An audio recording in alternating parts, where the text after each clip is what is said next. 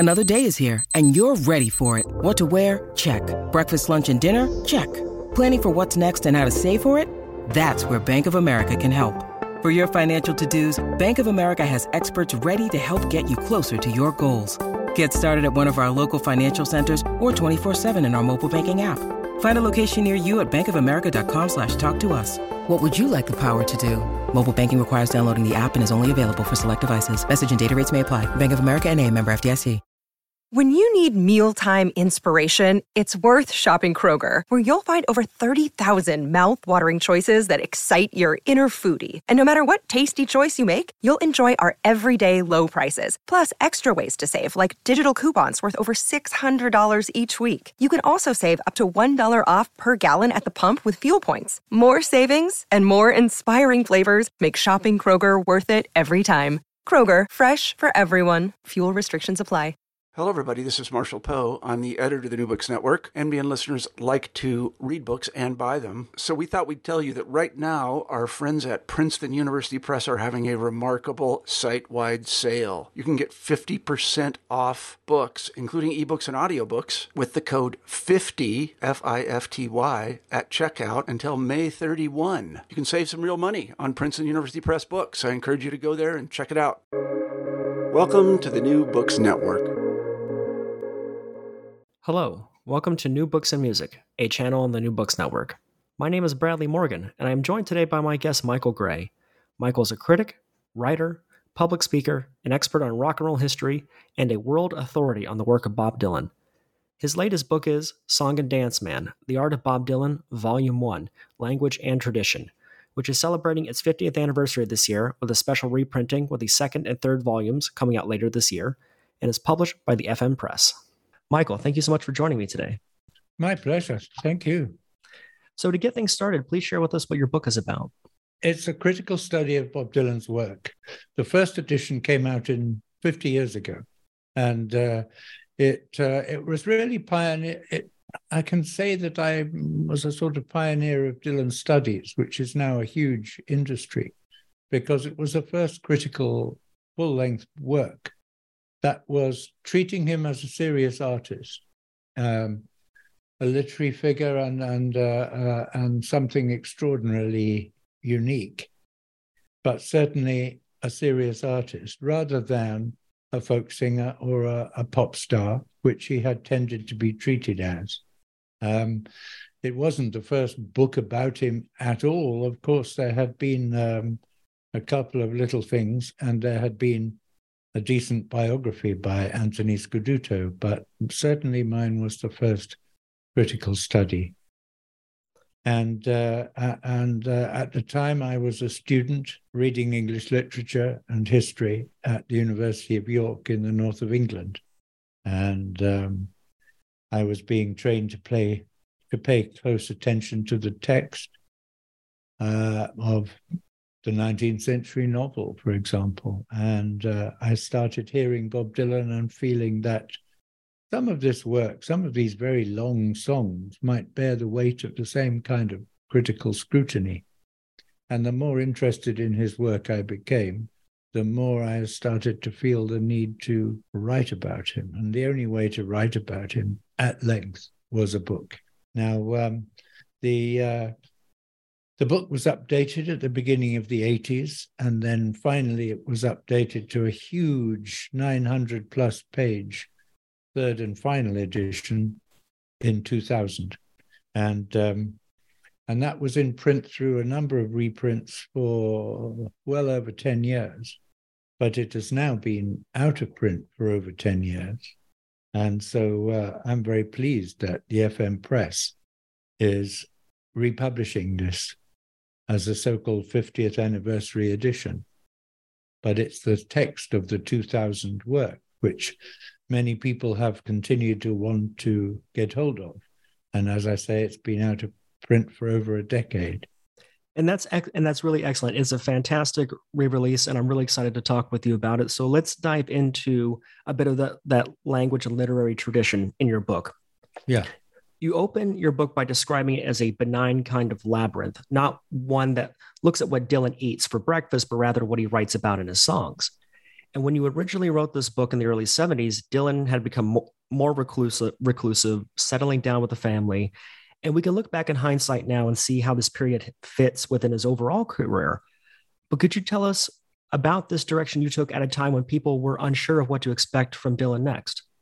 Yeah, well, my timing was bad from a commercial point of view because, yes, when my book came out in 1973, we'd had 3 years of silence from Dylan, and the non-silence before that had been the double album Self Portrait, which many people had felt was a pretty inadequate and disappointing piece of work from the man who had created the freewheeling Bob Dylan album and Bringing It All Back Home and Highway 61 Revisited and Blonde on Blonde.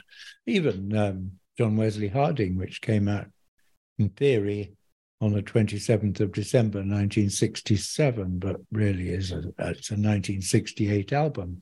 And then came the very friendly, warm, minor Nashville Skyline album in 1969, and then Self Portrait, which bombed. I remember being at a festival in Bath in England where the headliners were Frank Zappa and Led Zeppelin, and I was just there in the audience and in the crowd, and on these huge speakers, they started playing what was then tracks from this absolutely brand new Dylan album, Self Portrait. And it was perfectly clear from the crowd reaction to this that it was no longer of any interest, that Dylan was this passé figure from the 60s, even though we were barely out of the 60s ourselves. But certainly by 1973, he had, as you said, he'd been settled, he'd been being domestic, and you know, in those days, he was already difficult as far as the industry was concerned because he didn't put out 2 albums a year.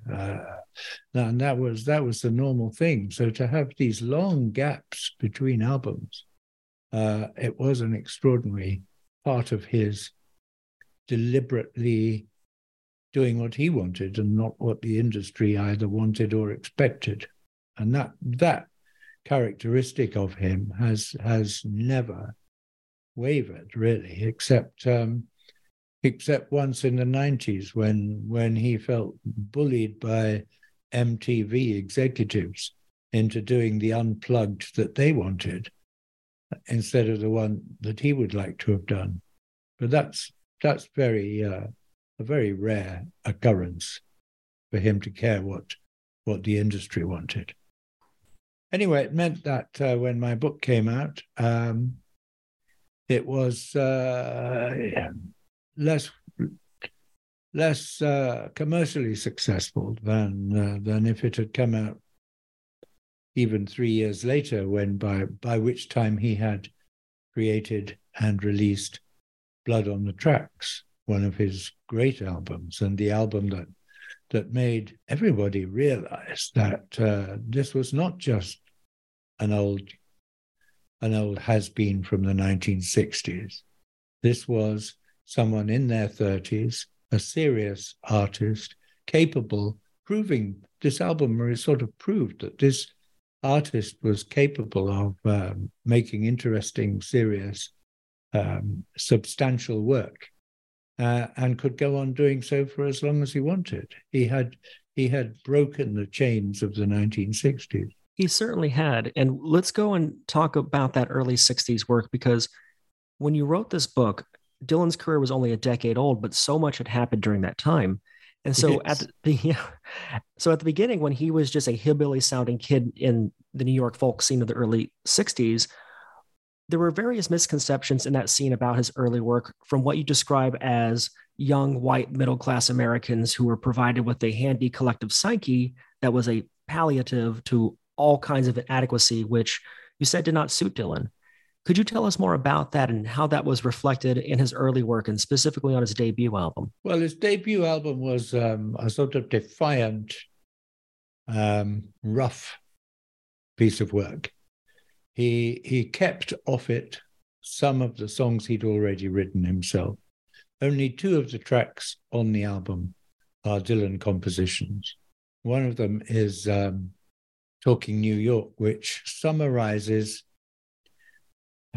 how he was being received, or how he was feeling he was being received in New York folks circles. He summarizes it in one line that he says in that song, which is people saying to him, "You sound like a hillbilly. We want folk singers here." So he was claiming, and quite rightly, that he was bringing many qualities to Greenwich Village and to the sort of faddishness of folk at that time, which were absent from most folk aesthetics. But at the same time, you know, he was furiously writing all this other material. And by the second album, it's a flood of his own work, and it includes many of the songs which became regarded as, you know, protest songs. So that... whether he liked it or not, and I suspect he probably did, he was becoming a voice that would soon become often labelled as the voice of a generation. But certainly, you know, there was a mix of what people wanted from folk music at that point. The folk revival was largely a white middle class phenomenon. But at the same time, many of the folk performers were perfectly serious people. They knew what they wanted, but mainly what they didn't want was to write folk songs. What they really wanted was to try and get back to the most pure virginal folk songs that they could possibly cover or uncover. And Dylan came into all this with this sort of rock and roll attitude, and as a prolific writer of songs. So you were saying that Dylan brought in a lot of different qualities early in the folk scene, but something I found so incredibly fascinating in your book was how you described Dylan's relationship to Black folk music tradition, saying that it was not inherited as a separate form, but rather as ever-present influences on other hybrid forms. So my question is, how did Dylan capture that so early in his career, and especially amongst this music scene that was predominantly white in a culture that reflected that? Well, first of all, there had been the Harry Smith Anthology of American Folk Music issued by Folkways in the early 1950s. And this had been the first time that tracks by white people and tracks by black people had ever been put together on the same compilation. And this was very old music taken from old 78s. And everyone who was around in Greenwich Village at the time was familiar with this album, this set of albums. And then in 1959, a writer and field researcher called Samuel Barclay Charters, published a book called The Country Blues, in which he said, if people know about the blues at all, they know about the so-called classic women singers, Bessie Smith, Ma Rainey, and so on, who were around in the very early 20s and who had arrangers and jazz combos behind them and songwriters who gave them their material. And the other kind of blues that people seemed to know about by 1960 was the Chicago blues that started coming out of Chicago from about 1948, Muddy Waters and those people. Not that he'd come from Chicago, but he was brought up there. But... taken up there. But Sam Charter said there's a whole other kind of blues that happens between these two. It's a solo acoustic work by individuals who were serving their own local communities. But some of them got put onto record way back when, you know, Skip James and Sleepy John Estes and so on and so on. And what Charters' book inspired was a whole bunch of these young white enthusiasts, having read the book, to go down to the Deep South and see if they could still find these people, if some of them were alive. Because Charters was saying, you know, they may be. They're not from Neptune. They're among us, or they certainly were. But of course, many of them had given up their guitars and pawned them in the Depression and gone back to work as whatever work they could get. So they were rather surprised, the ones that were found, to be told that they were considered to be great musicians and artists, and even more pleasantly surprised to find that they could play music again on coffee house stages in Greenwich Village and other East Coast cities. And Dylan was not the only one, but he was certainly avid in sitting at these people's feet and watching how their hands moved on their guitars when they were performing in these clubs, you know. And so he was aware of it more or less as soon as he reached the village. And then, because he was writing, he was incorporating it. He was absorbing it. He was a sponge. He sucks up everything. What's creative about it is the way that he used it. So in your book, you explore a lot of different ideas about the mix of environmental influences and music scenes in both in England and America, with regards to that if there weren't all these different influences, there would be no purist folk music.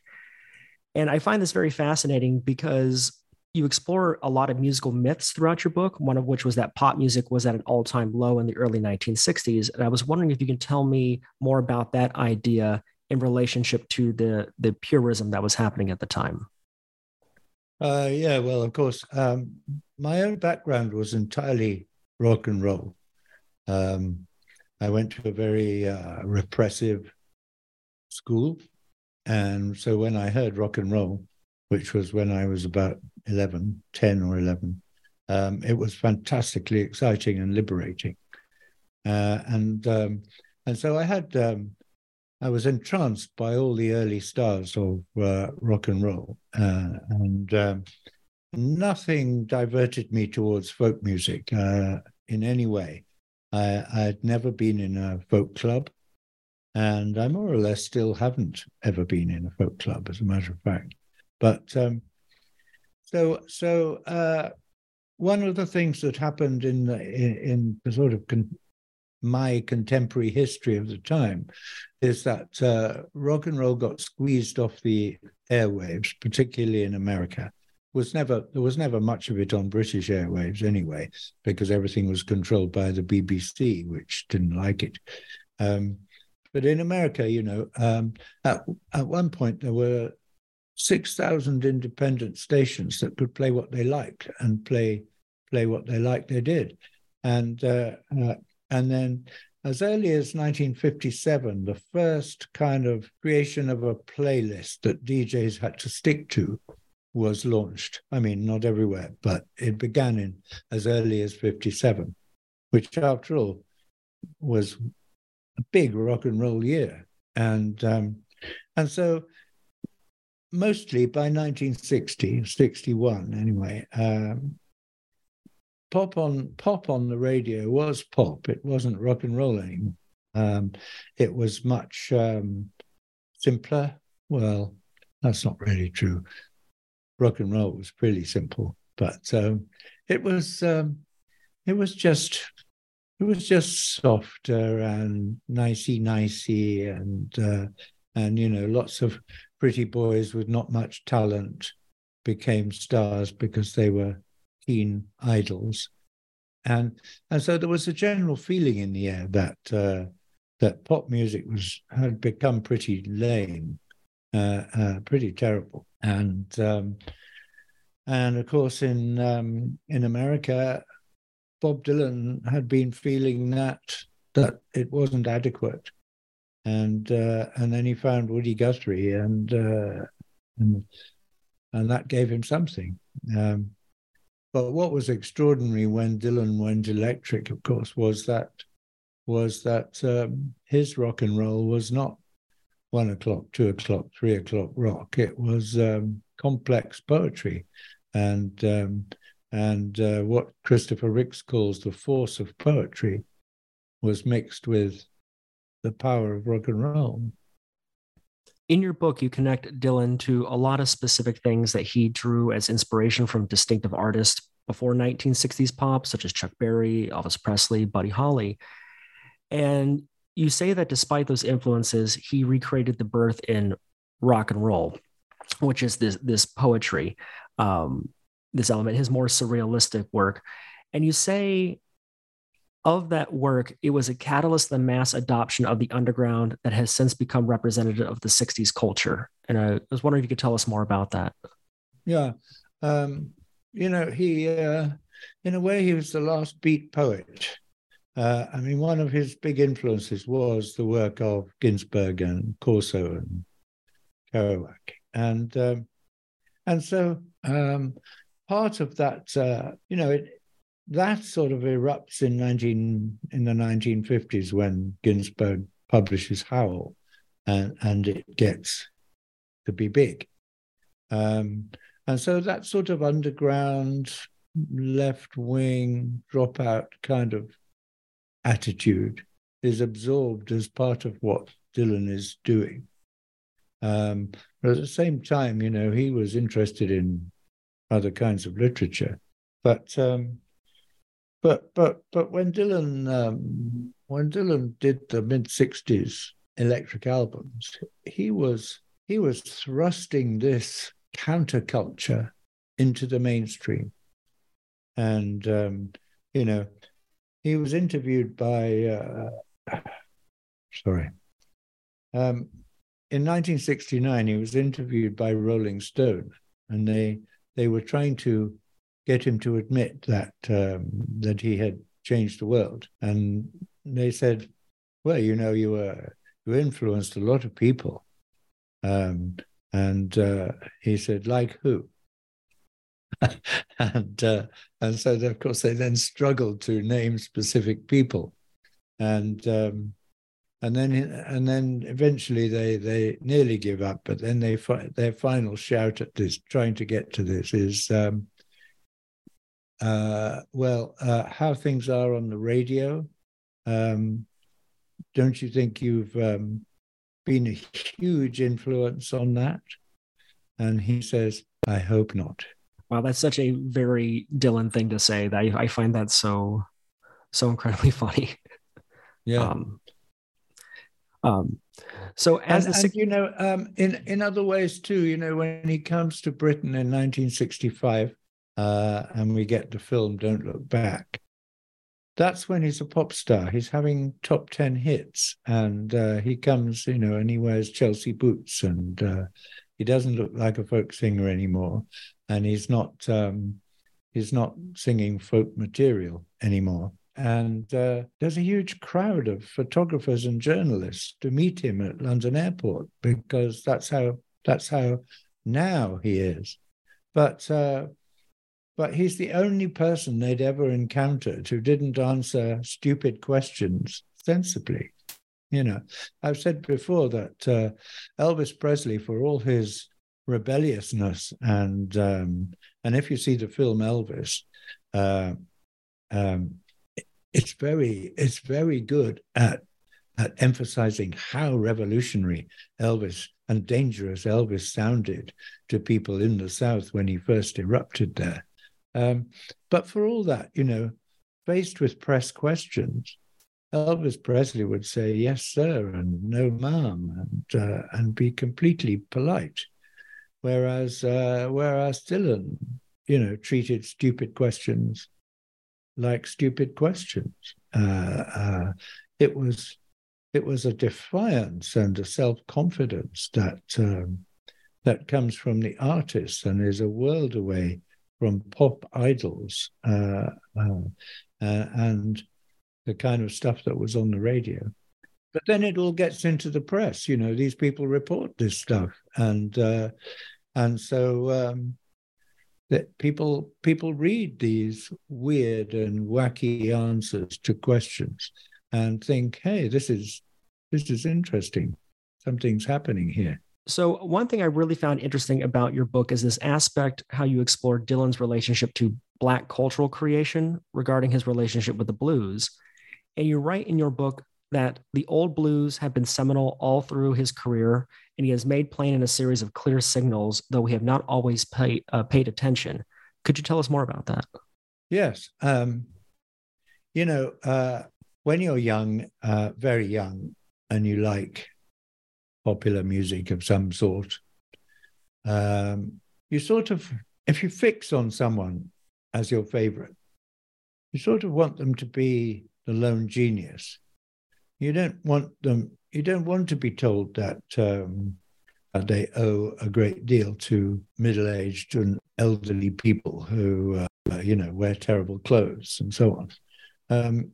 You want to think that your idol is uniquely groovy and a lone genius. And what I'm saying about that, his handling of Black music, is that he never claimed to be the lone genius. And if we look at when he starts prominently using that Black material, i.e. when he first goes electric, just look at the titles of those albums. The first one is called Bringing It All Back Home, i.e. to something that's gone before. And the other one, the next one, is called Highway 61 Revisited. And Highway 61 itself is one of the great routes of escape from the South in the Jim Crow era. And there were many songs recorded called Highway 61, and Highway 61 Blues, and Highway 61 Number 2 by a whole bunch of these people, and mostly quite obscure people. And most of them were people who probably hadn't actually traveled that road very far, because geographically they're pretty inaccurate. But Dylan was placing himself in a very clear context, even if nobody really took much note. It was just a groovy title, maybe at the time. Highway 61 Revisited. I mean, there's something mysterious about it. Nobody, Frank Sinatra didn't call albums things like that, And so, Dylan was bringing this stuff along and being very creative with it. I mean, because, usually when you hear a song of his that is in a blues format, he writes his own blues lines, not entirely, but mostly speaking. And it's often when he writes a song that doesn't sound like a blues at all, that he smuggles in lines from pre-war blues and so on. But also, on the back of one of those albums, where he writes these surreal sleeve notes,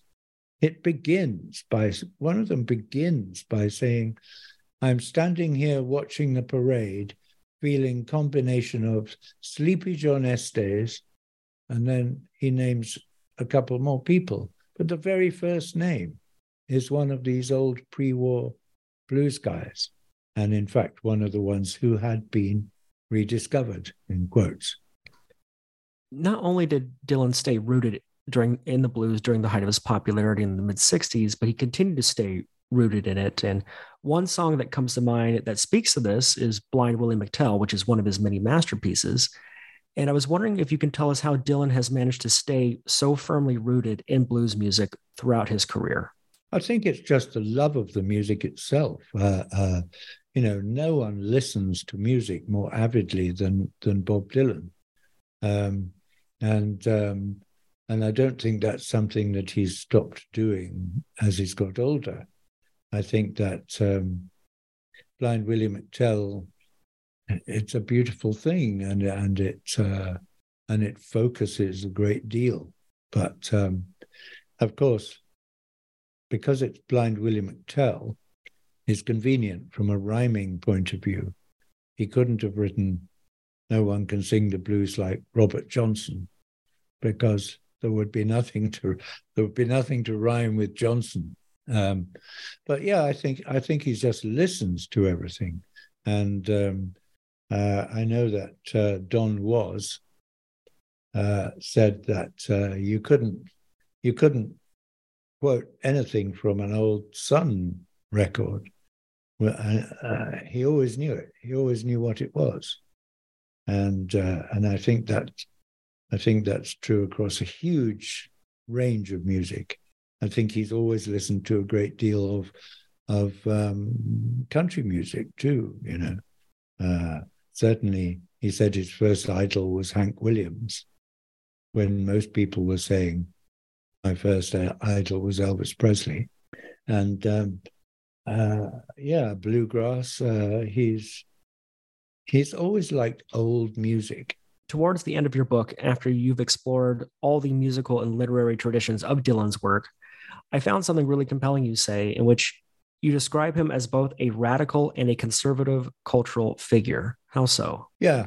Like Apollinaire, I think I say. Well, he's radical because he changed everything, you know. He really did. He changed the face of popular music, and he changed the face of popular culture. You know, everyone was different by 1975 as a result of Bob Dylan's work having permeated the culture. But at the same time, you know, precisely because he's so interested in old stuff, and old music and history. He's obviously always been very interested in the American Civil War, for example, which you can't be interested in without also being interested in race relations and so on and so on. But because he's always had those interests in historic music and historic events,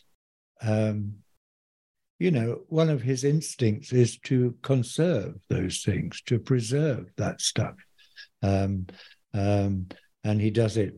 He does it creatively, but he does it, and I think in that way he manages to both be really radical. I mean, in a game-changing way, and at the same time.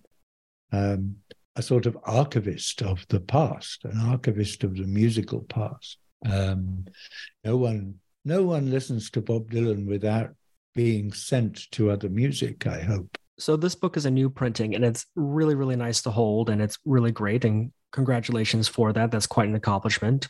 Thank you. I haven't actually managed to hold it yet. Oh, you should have. Mine hasn't arrived because I live in France. Well, it's fantastic, and it's great. And I'm very excited that there's going to be a whole new readership for it.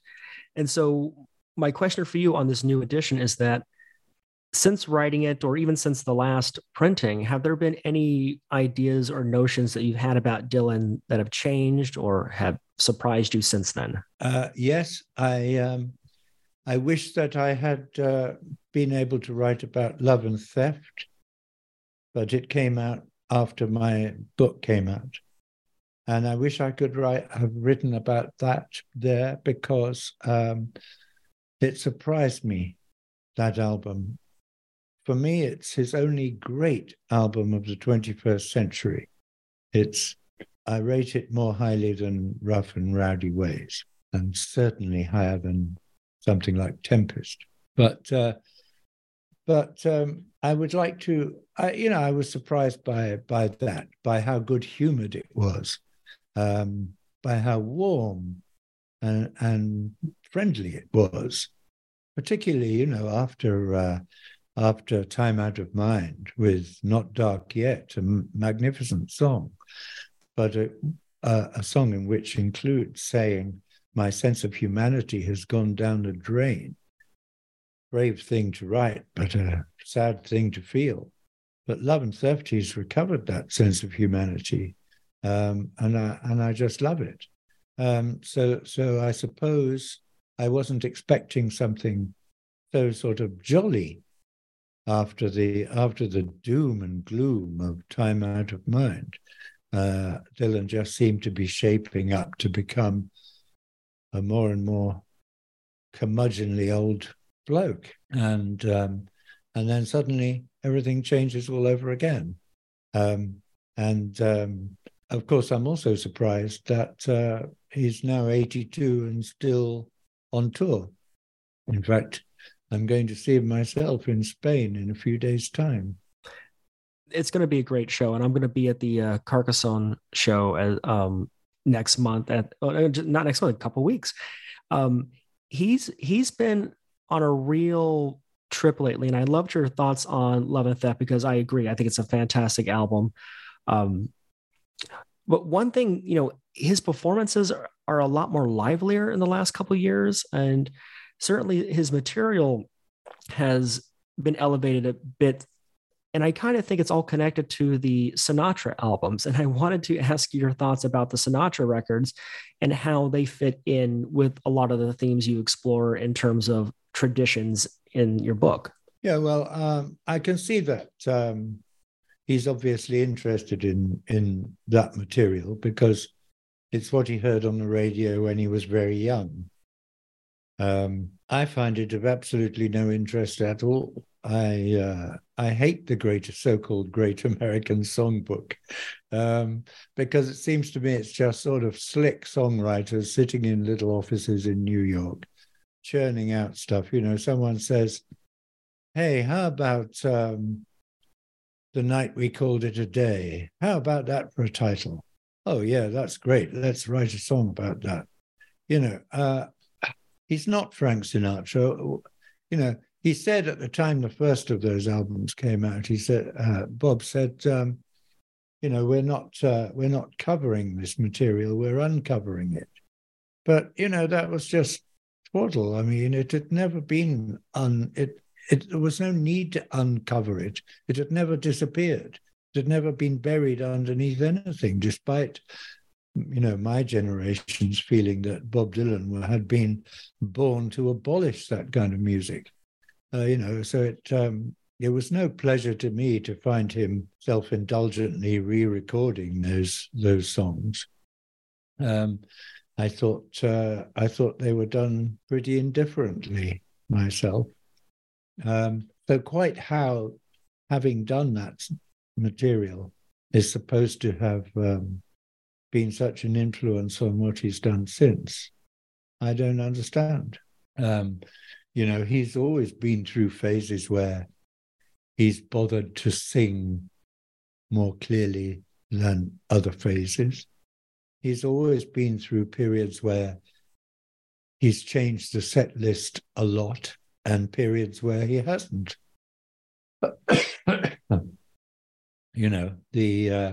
The 1974 tour with the band, the so-called comeback tour of 1974, that was a pretty fixed set list, night after night after night, just like the Rough and Rowdy Ways tour set list is now. Another big thing that's happened since the last printing of your book is that Dylan is a Nobel Prize laureate now. And I know you were a big proponent of that. And I want to know what went through your mind. Actually, I thought I read that you were. No, I gave a talk at the Einstein Forum in Potsdam. Okay, which was about the which was before he got it. Okay, not long before he got it, and everyone else who spoke about it said how it was going to be great, and I wrote a piece about how he shouldn't get it. And I think I was the only person at that conference who was arguing that he shouldn't get it. My apologies. That was poor research on my part. Not at all. That talk that I gave there has been turned into an essay, which is now in my most recent book, Until the New Song and Dance Man reprint. That is Outtakes on Bob Dylan, Selected Writings 1967 to 2021, published in the UK in hardback by Root. And that that book also has my 60,000-word essay about Rough and Rowdy Ways. But I didn't feel he should get it because I felt he was more than a literary figure.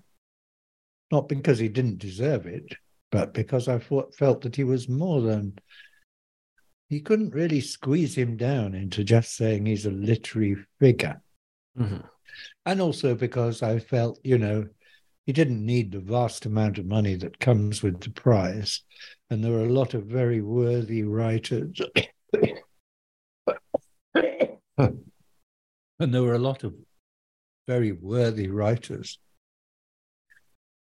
who could have changed their situations with that money. Having said that, of course, when news came through that he had won it, I was thrilled because, you know, I'm a Bob Dylan aficionado. And I thought that it was brave of them to give it to him. And yeah, so, you know, in the end, I'm more than happy about it.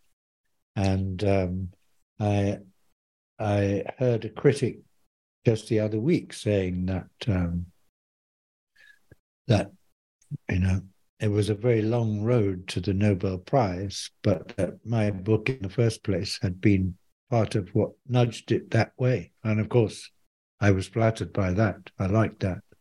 So my last question, Dylan just released Shadow Kingdom last week, which is the soundtrack companion to the stage concert film that streamed in 2020 during the height of the COVID-19 pandemic.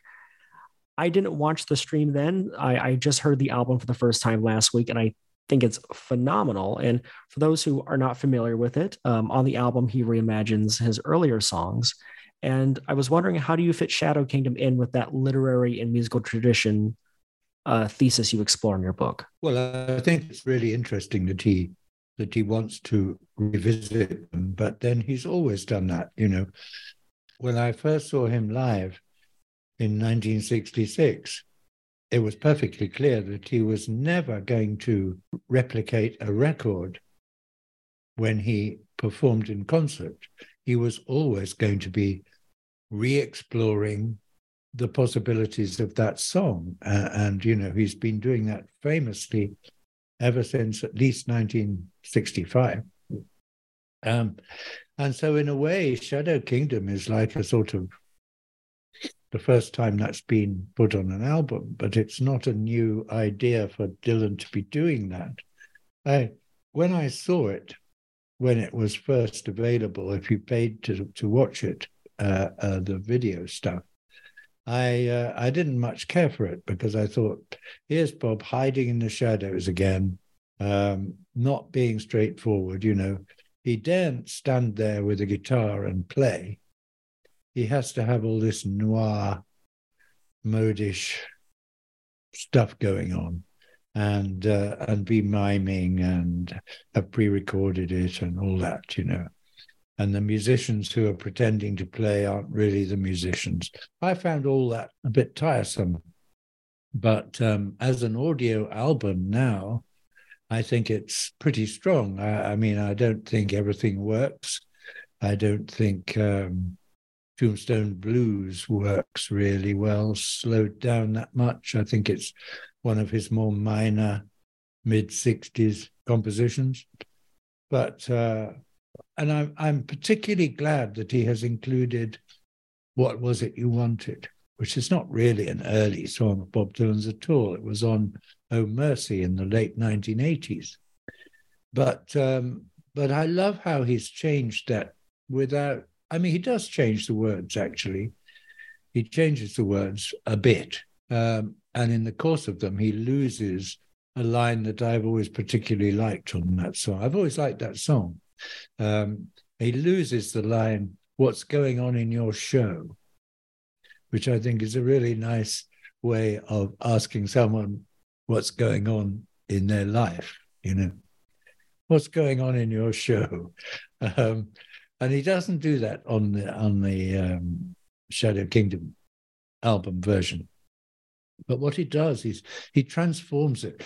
on Oh Mercy, that song is, it's almost like something from the 60s. It's a song about, you know, addressing someone. It's a dramatic monologue, as you know, like something is happening, but you don't know what it is, do you, Mr. Jones? The other person never gets a word in edgeways. It's addressed. You only get Dylan's voice, and Dylan's voice is fairly dismissive and contemptuous, and while sort of slyly pretending to be polite and you know, agreeable. But basically, it's quite a sharp, put-downy sort of a song on Oh Mercy. On Shadow Kingdom, it's more like the portrait of an old, confused person who genuinely is asking, are you the same person who was here before? And so on and so on. In the original version, that was just a kind of insult. You know, you're so boring or anonymous that I can't tell whether it's you who was here a minute ago pestering me or not. Whereas now it's a much more humane, vulnerable song in which, you know, those questions are not put-downs now or there's no spite in it. They are real pleas for guidance and help. It's a beautiful thing he's done with that. I'm very fascinated by that response. And so I just had a quick follow-up question, because knowing that we're both going to see Dylan do different shows in the coming days and weeks, I'm curious about your thoughts of when he does those things, but in a live setting, when he changes the words and a lot of the traditional elements of his songs, the way he rearranges things. Do you have a difference in how you view that in a live setting versus on an album, considering that Shadow Kingdom is, you know, one in which we get a glimpse of how he does that? Well, it's all more flying by the seat of your pants in concert. You know, I mean, I think it's unusual, this tour, in that it's a very largely very fixed set list, but that he does keep changing the arrangement of how he does the songs. So in other words, he's still quite restless about it, but for some reason he's decided as a principle that this is the Rough and Rowdy Ways tour, and he will damn well play everything on the album except Murder Most Foul. But he still can't resist changing it around all the time, whereas before he didn't set himself quite such a rigid format to rebel against. He was more able to please himself in every way. I mean, it did used to be a great thrill to go to a run of concerts in one city by Bob, knowing that the set list would be at least 60% different from one night to another. I'm only going to one concert this time. And so are you, yeah? Just the one, yeah. Yeah. But if we were going to 5 or 6, I don't know how we would feel about how much variety there was there. I think at this point, it's just mentally preparing that this could be the last time we ever see him. He's been trading on that one for decades. Really. I mean, yes, of course, you're right. It might be the last time. But when I was at the Bob Dylan Center last month in Tulsa, Oklahoma, one of the things I was able to do while I was hanging around in the very, very tiny so-called arts district of Tulsa was I was able to go to a club and hear the 91-year-old Rambling Jack Elliott perform for the first time. Well, I'm sure people went to that because it was definitely going to be the last time they could see him. And and so it should have been. He was pretty poor.